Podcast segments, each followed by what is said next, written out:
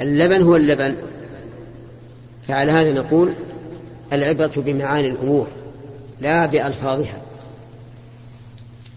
وقوله عز وجل أمهاتكم لا أرضعنكم لا شك أن الرضاع المباشر أنه أبلغ لأن اللبن يخرج من ثدي المرأة إلى فم الطفل. وجميع المقومات التي فيه لا تتغير لأنه ما ما في إمكان تتغير. وإذا وضع في إناء ثم شربه فهو لا, لا, لا بد أن يتغير ولكن الأصل موجود. فالقول الراجح أنه لا يشترط أن المرأة ترضع الطفل مباشرة بل متى شرب لبنها خمس مرات متفرقات فهو ابنها من الرضاعة نعم. ولو كان قليل يا شيخ. ولو كان قليل ما دام متفرق ولو كان قليلا يمين. هذا الشيخ نعم. ما حكم التصوير بكاميرا الفيديو وغيرها أما التصوير بكاميرا الفيديو فلا بأس به إلا أن يصور فيه شيء محرم كأن يصور المردان مثلا الذكور الصغار أو يصور فيه حفل عرس. أو ما أشبه ذلك مما آه، تكون فيه الفتنة. فهذا حرام. وأما إنسان خرج بأهله إلى إلى النزهة وأراد أن يصور رحلتهم فلا بأس به. وكذلك إذا أراد أن يصور محاضرات أو ندوات أو مجالس علم فلا بأس به. أما أما الكاميرا الورقية فهذه لا تجوز إلا عند الحاجة فقط. الحاجة مثل رخصة قيادة إثبات شخصية وما أشبه هذا. وإنما قلت ذلك لأن هؤلاء الذين يصورونها لغير هذه الأغراض المحتاج إليها يجعلونها عندهم يقتنونها كما, كما يقولون للذكرى. واقتناء الصور محرم. إلا ما دعت الحاجة إليه. نعم. قالوا في الحديث أو في الأثر أن لن يرى أحد ربه أي في الدنيا. وقيل آه، أن أحمد بن حنبل رحمه الله رأى ربه. وهل إن كان رأى هل رؤية أحمد بن حنبل رؤية حقيقية لربه أم غير؟ هو ثبت عن النبي صلى الله عليه وعلى آله وسلم أنه لما تكلم عن الدجال قال واعلموا أنكم لن تروا ربكم حتى تموتوا. ولو كان يمكن رؤية الرب في الدنيا لأمكن ذلك في حق موسى عليه الصلاة والسلام. وموسى قال ربي أرني أنظر إليك. قال لن تراني ولكن انظر إلى الجبل فإن استقر مكانه فسوف تراني. فتجلى الله عز وجل للجبل فاندك الجبل. فخر موسى صاعقا فلما أفاق قال سبحانك تبت إليك وأنا أول المؤمنين. وأنا أول المؤمنين. فرؤيته أي رؤية الرب عز وجل يقظة لا يمكن. حتى النبي صلى الله عليه وسلم ليلة عرج به لم ير ربه. فقد سئل هل رأيت ربك؟ قال نور أنا أراه. وفي رواية رأيت نورا يعني ولم أرى الله. أما في المنام فقد ثبت أن النبي صلى الله عليه وعلى آله وسلم رأى ربه في المنام. وأما ما يذكر عن عن أحمد بن حنبل فلا أدري عنه هل ثبت عنه بسند صحيح أو لا. فإن ثبت عنه بسند صحيح فهو مثل ضرب له على حسب تمسكه بكتاب الله عز وجل وسنة رسوله. نعم. فضيلة الشيخ أحسن الله إليكم الحد الأدنى في المبيت في منى في ليالي التشريق كم ساعة؟ الأكثر. يعني إذا بق إذا بقي في منى أكثر الليل فقد أدى الواجب سواء من أول الليل أو من آخره. فمثلا لو بقي في منى حتى انتصف الليل فله أن يغادر. وإذا أراد أن يغادر في آخر الليل لا بد أن يغادر قبل منتصف الليل. فالحاصل أن الواجب أن يبيت في منى معظم الليل. نعم. أسأل الله إليك يا شيخ. الكافر يرى ربه يوم القيامة. ماذا يجاب عن الآية كلا إنهم عن ربهم يومئذ لمحجوبون؟ أولا ثبت بارك الله فيك أنه يرى ربه قبل كل شيء. ثبت حتى تقول ماذا يجب عن الآية. أفهمت؟ فهو لا, فهو لا يرى الله. الكافر اجلس يا أخي مكان. الكافر لا يرى ربه عز وجل. في الآخرة. لقوله تعالى كلا إنهم عن ربهم يومئذ لمحجوبون. ولقوله تعالى وجوه يومئذ ناظرة إلى ربها ناظرة ووجوه يومئذ باسرة. أي لا ترى ربها أما المنافق فإنه يرى الله عز وجل ولكن في النهاية يحال بينه وبين الله عز وجل. كما جاء في حديث أبي سعيد الطويل في كشف الرب عن ساقه فيسجد من كان يسجد لله بإخلاص ويعجز عن السجود من كان لا يسجد إلا رياء وسمعة. نعوذ بالله من هذا. أن الكافر يرى ربه مرة والمنافق يراه مرتين. لا ما, ما قرأت. راجع راجع النسخة شيخ ما في كلام شيخ الإسلام أن الكافر يرى ربه؟ ما أدري. لكن كلام الله اللي بين أيدينا هو ما سمعت. فضيلة الشيخ حكم نسخ البرامج أشرطة الكمبيوتر. إذا كانت غالية السعر. هي لا شك أنها تكلف كلافة عظيمة على المخرج الأول وربما يقدر الثمن حسب التكاليف. فإذا نسخت منها وبعت منها بأقل فهذا من بيع المسلم على بيع أخيه. وإذا قدر أنه ليس أنه كافر فالكافر المعاهد له حق. لا يجوز الاعتداء على حقوقه. لكن إذا قدر أن الثمن في الأصل باهظ جدا جدا وأن هذه المؤسسة قد استوفت أكثر مما أنفقت فهنا تتدخل الحكومة في الموضوع وترغم الشركة بسعر مناسب وإلا ترفع حقوقها. نعم.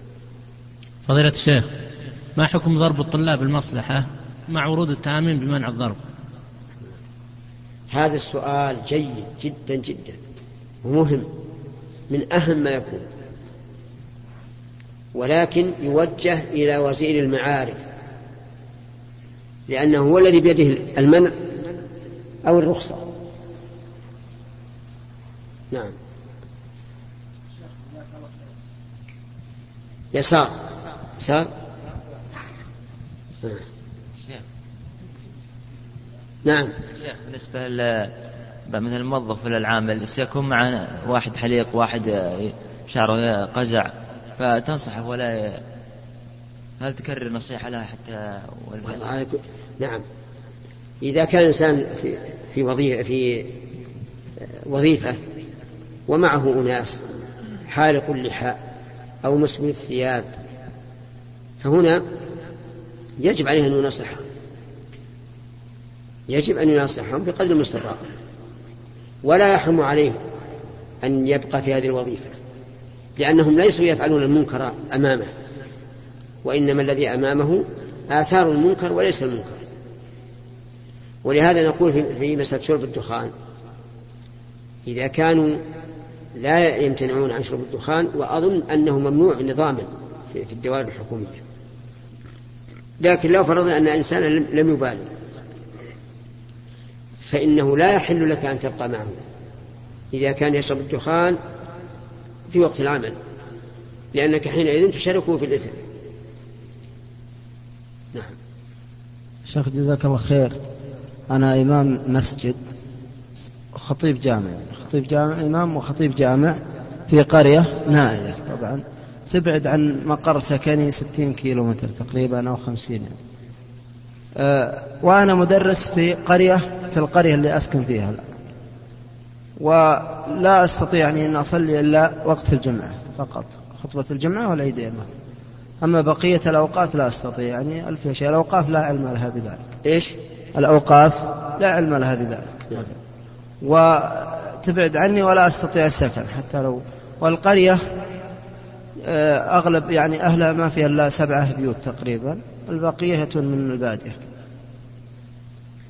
ما الحكم يعني في في الراتب؟ الحكم أن هذا حرام. حرام عليك أن تأخذ الراتب. وأنت لا تصلي إلا يوم الجمعة. يعني أترك لأن الراتب للصلوات الخمس والجمعة. فالذي أشير عليك أن تترك هذا هذه الوظيفة. فإذا كانت القرية محتاجة يعني ليس فيها من يقوم بهذه الوظيفة. طبعا نعم. يمكن فيها إنسان إذا كان فيها إنسان يقوم بهذه الوظيفة في الصلوات الخمس ولا يقوم في في الجمعة. طبعا وأنا فأن اتفق مع مع الجهة المسؤولة عن المساجد على أن تكون إماما خطيبا فقط. يعني وإذا ما وافقت يعني ما في اتركها أترك الوظيفة. نترك الوظيفة معلوم. طيب مثلا نترك الآن مثلا التنازل مثلا في شهر مثلا أربعة القادم يعني التنازل. إيش؟ التنازل يعني مثلا عن الوظيفة اللي يستلمها الشخص هذا الموجود اللي يختبر فيها مثلا. أترك مثلا الراتب اللي يستلمه هو ويبقى أو أبلغ الأوقاف ووقف الوظيفة كذا. يعني إذا أردت أن تنفصل عن الوظيفة يعني أنا أبغى أنفصل عن الوظيفة وتبقى لا لابد لابد تبلغ الأوقاف. إلى شهر أربعة مثلا بس. أقول لابد لا لا ولا إلى شهر واحد.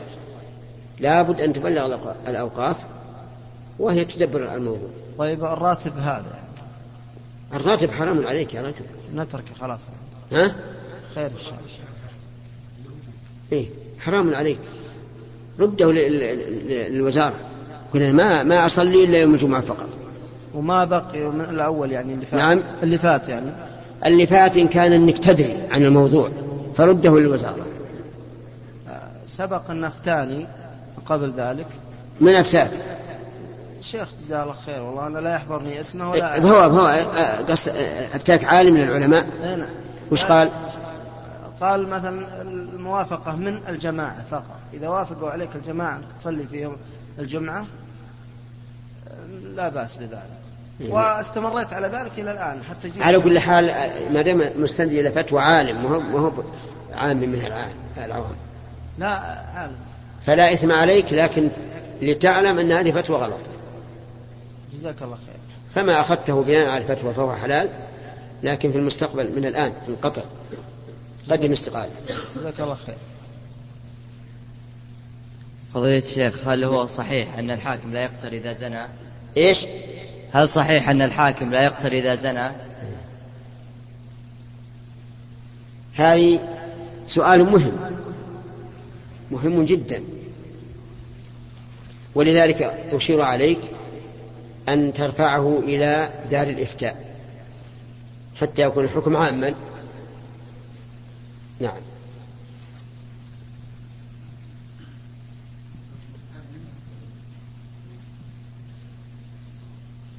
فضيلة الشيخ. نعم اسأل. آه لي واحد عم توفى وعنده خراج آه بعد ما توفى الخرجية قدم صورة الحفيظة حقته واستخرجت له خرجية من الخراج وهو متوفي. ما حكم الشيء؟ هو ما كان حي. بس انها طلعت الخرجية بعد ما توفى هو صاحب الخرجية. والورثة الحين يستلمون الخرجية. ما حكم ذلك يا شيخ؟ الذي الذي حصل قبل أن يموت حكمها أنه تركة يضاف إلى التركة ويقسم قسمة ميراث. وأما المستقبل فالواجب إبلاغ الجهة المسؤولة بأن الرجل الذي يصرف له هذا الخراج قد توفي. ثم الجهة تتصرف بس يا شيخ تعلم أن الخراج يمشي لكل واحد متوفي. لا ما أعلم هذا. أعلم أنه يمشي إلى أن إلى أن يموت الإنسان وإذا مات فلا بد من ترتيب جديد. طيب يا شيخ والحل الحين الحل يبلغ الجهات المسؤولة. قال الرجال توفي من سنة كذا وكذا. لا تجعل طعامك مشتبها. طيب يا شيخ. اجعل طعامك طيبا. لا تكن على خطر. الغذاء غذاء الروح وليس غذاء البدن. لو يأكل الإنسان لحى الشجر ونبات الأرض خير له من أن يأكل درهما واحدا حراما. جزاك الله يا شيخ. وأنت كذلك. أحسن الله إليكم يا شيخ. لو ما حكم سماع لو سمع المسلم إلقاء المذيع أو الشيخ السلام هل يجب عليه رد السلام؟ جزاكم الله خير. إيه. هل هو صوت مباشر؟ نعم يا شيخ هو من الإذاعة يسمع يعني الشيخ أو ال... لا أحيانا يكون مسجل نعم أحيانا يكون مسجل و... ويحطون ال- الشريط و... ويسحبون عليه نعم. إن كان مسجلا فلا فلا فلا يجب رده. لأن هذا حكاية صوت. حكاية صوت نعم.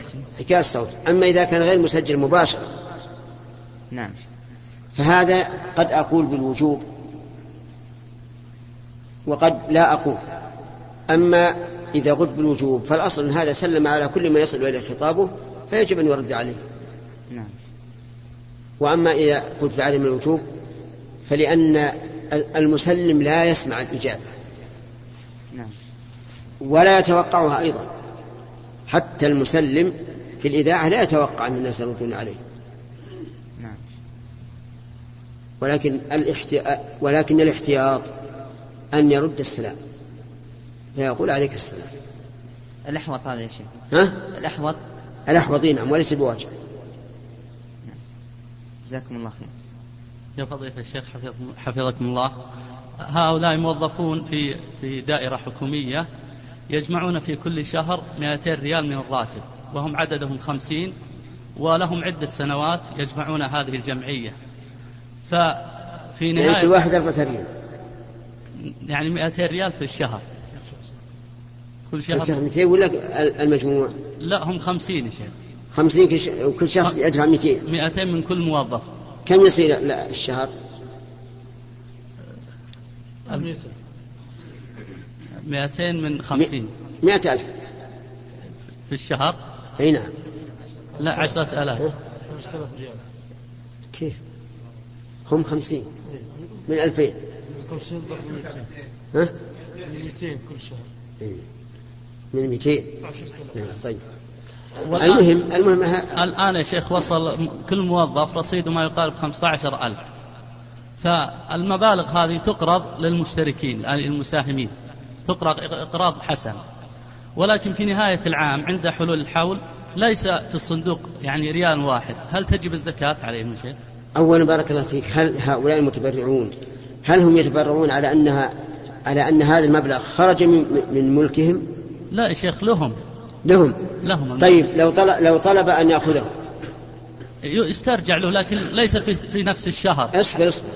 لو طلب ير- أن يسترده يرد عليه؟ نعم يا شيخ. طيب ولو مات يأخذه ورثته نعم إذا هو ملكهم. إيه لكن ليس موجود في الصندوق الآن. لأنه لكن مقرض. ليس موجودا إلا أنه دين. إيه دين يا شيخ. فعلى كل واحد منهم أن يزكي نصيبه. طيب بعضهم مقترض من نفس الصندوق. ما يخالف. طيب هم الآن الآن يا شيخ يفكرون أنهم يشترون سيارات إذا ويقرضون صار مقترض فنصيبه ما في زكاة لأنه استهلك. ونصيب ونصيب الآخرين؟ المقترض ليس عليه زكاة شيخ. المقترض ما عليه زكاة لأنه راح. أي عنده مثلا 20 أو 30 ما أنفقه ما أخذه أنفقه في طعام وشراب ولباس وبناء وما أشبه ذلك. والغير مقترض عليه زكاة. نعم. والغير الم... وغير م... والمقرض عليه زكاة. طيب. طيب يا شيخ هم الآن يفكرون يشترون سيارة ويقصدون حتى ما ينقص المال ينقص من الزكاة يقصدون على على على بعضهم على بعض من رأس المال. والله ما أشير عليهم بهذا. وإن كان بعض العلماء يجوزه لكني لا أشير عليه لأن هذا فيه نوع من التحيز جزاك الله خير. وقليل حلال خير من كثير حرام. وإلى هنا ينتهي هذا اللقاء. ونبتدئ اللقاء إن شاء الله في العام القادم. العام القادم. العام القادم إن شاء الله تعالى. سبحانك اللهم ربنا وبحمدك أشهد أن لا إله إلا أنت. أستغفرك وأتوب إليك. أيها الإخوة إلى هنا انتهت مادة هذا الشريط ولأنه بقي في الشريط متسع يسرنا أن نكمله بهذا المقطع من شرح رياض الصالحين. بعد صلاة العصر.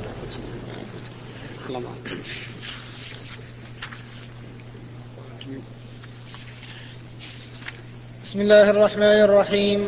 الحمد لله رب العالمين والصلاة والسلام على نبينا محمد وعلى آله وصحبه أجمعين. نقل المؤلف رحمه الله تعالى في سياق الأحاديث في باب فضل الوضوء. عن أبي هريرة رضي الله عنه أن رسول الله صلى الله عليه وسلم أتى المقبرة فقال السلام عليكم دار قوم مؤمنين وإنا إن شاء الله بكم لاحقون. وددت أنا قد رأينا إخواننا. قالوا أولسنا إخوانك يا رسول الله؟ قال أنتم أصحابي وإخواننا الذين لم يأتوا بعد. قالوا كيف تعرف من لم يأت بعد من أمتك يا رسول الله؟ فقال أرأيت لو أن رجلا له خيل غر محجلة بين ظهري خيل دهم بهم ألا يعرف خيله؟ قالوا بلى يا رسول الله. قال فإنهم يأتون فإنهم يأتون غرا محجلين من الوضوء وأنا فرطهم على الحوض رواه مسلم.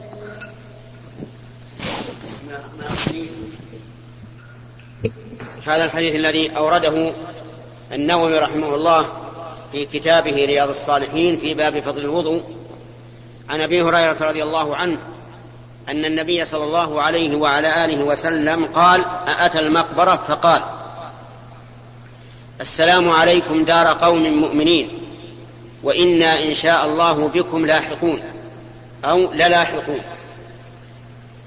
أتى كان النبي صلى الله عليه وسلم في أول الأمر نهى عن زيارة القبور لأن الناس حديث عهد بشرك فخشي أن تتعلق قلوبهم بالقبور وتفتتن بها فنهى عن الزيارة. ثم لما استقر الإيمان في قلوبهم أمرهم بالزيارة فقال كنت نهيتكم عن زيارة القبور فزوروها فإنها تذكر الموت. وفي رواية تذكر الآخرة. فأمر صلى الله عليه وعلى آله وسلم بزيارتها وبين الحكمة العظيمة من هذه الزيارة وأنها تذكر الموت. تذكر الإنسان الذي على ظهر الأرض أنه اليوم على ظهرها وغدا في بطنها. ولا يدري متى يكون هذا. قد يصبح الإنسان على ظهر الأرض ويمسي في بطنها وقد يمسي على ظهر الأرض ويصبح في بطنها.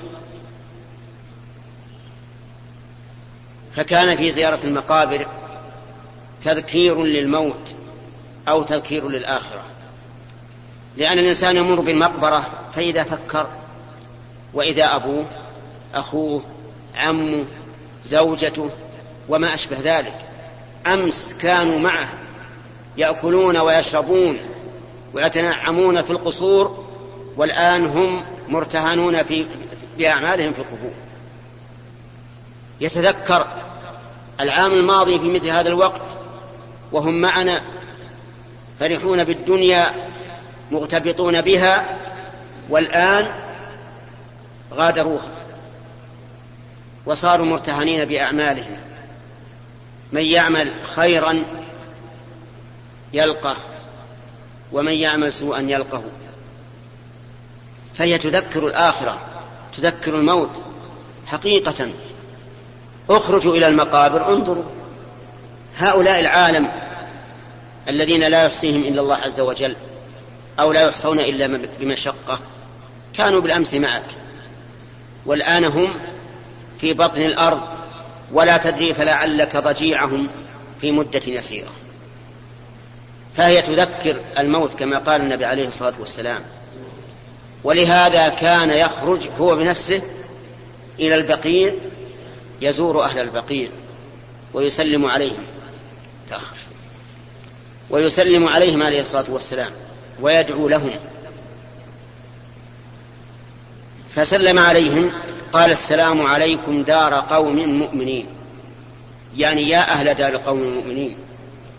يسلم عليهم والظاهر والله أعلم أنه يسلم عليهم ويسمعونه إذ لا فائدة من خطاب لا يسمعه المخاطب لكنهم لا يستجيبون لأنهم في قبورهم فيسلم عليهم فيقول السلام عليكم دار قوم مؤمنين وإنا إن شاء الله بكم للاحقون. وصدق النبي عليه الصلاة والسلام. ما من حي إلا سيلحق الميت بمشيئة الله عز وجل. يقول وإنا إن شاء الله بكم للاحقون. واختلف العلماء رحمهم الله لماذا قال وإنا إن شاء الله بكم وهو أمر معلوم متيقن. كيف يقول إن شاء الله؟ والصحيح أنه لا إشكال في هذا. فإن معنى التعليق هنا معناه أننا إذا لحقنا, لحقنا بكم فإنما نلحق بمشيئة الله. متى شاء لحقناكم لأن الأمر أمره والملك ملكه هو الذي يدبر عز وجل ما شاء في من شاء. أليس الله يقول لتدخلن المسجد الحرام إن شاء الله آمين مع أنهم سيدخلونه لأن الله أكد الدخول بالقسم واللام ونون التوكيد. ولا شك في أنهم سيدخلونه. ولهذا لما جرى الصلح في الحديبية على أن الرسول يرجع ولا يكمل عمرته قال له عمر ألست تحدثنا أنا ندخل البيت ونطوف به؟ قال بلى. لكن هل أنا قلت لك هذه السنة؟ ما قلت هذه السنة. وإنك آتيه ومطوف به. فالحاصل أن كلمة إن شاء الله هنا ليس معناها التعليق الذي يكون الإنسان فيه مترددا بين حصول الشيء وعدمه بل معنى التعليق أن لحوقنا بكم ليس باختيارنا ولكنه بمشيئة الله عز وجل وإنا إن شاء الله بكم للاحقون. ثم قال عليه الصلاة والسلام وددت أن لقينا إخواننا. تمنى أن يلقى إخوانه عليه الصلاة والسلام. الله يج... اللهم اجعلني وإياكم منهم. تمنى أن, أن يلقى إخوانه. قالوا يا رسول الله ألسنا إخوانك؟ قال أنتم أصحابي. أخص من الإخوان. الصاحب أخ وزيادة والأخ أخ بلا مصاحبة. قال أنتم أصحابي. يعني فأنتم أخص منهم. وهم الصحابة إخوان للرسول عليه الصلاة والسلام وأصحاب له. أما من جاءوا بعده فهم من المؤمنين فهم إخوانه وليسوا أصحابه. وددت أنا وجدنا لقينا إخواننا قالوا أولسنا إخوانك يا رسول الله؟ قال أنتم أصحابي. ولكن إخواني قوم يأتون بعدي يؤمنون بي ولم يروني. اللهم لك الحمد. اللهم ثبتنا على ذلك. يؤمنون بالرسول عليه الصلاة والسلام وأنه رسول الله حقا ونحن لم وهم لا يرونه. لكنهم أش... مثل الذي يرونه. قالوا يا رسول الله كيف تعرفهم؟ يعني وأنت لم تدركهم؟ فضرب مثلا برجل له خيل غر محجلة. غر يعني فيها بياض في رأسها محجلة بياض في في أرجلها مع خيل بهم يعني سود ليس فيها أي غرة. هل يشتبه عليه هذا بهذا؟ قالوا لا. قال فإنكم تأتون يوم القيامة غرا محجلين يعني من أثر الوضوء. ففي هذا دليل على فضيلة الوضوء وأن هذه الأمة يأتون يوم القيامة وهم غر محجلون من أثر الوضوء. غر يعني بيض يعني بيض الوجوه. محجلون يعني بيض الأرجل والأيدي. وهذا البياض بياض نور وإضاءة يعرفهم الناس يوم القيامة في هذا اليوم المشهود العظيم. تعرف أمة هذا النبي الكريم بهذه السيمة والعلامة التي ليست لغيرهم. أسأل الله تعالى بمنه وكرمه أن يحشرني وإياكم على هذا الوجه وأن يجعلنا من أمته ظاهرا وباطنا إنه على كل شيء قدير.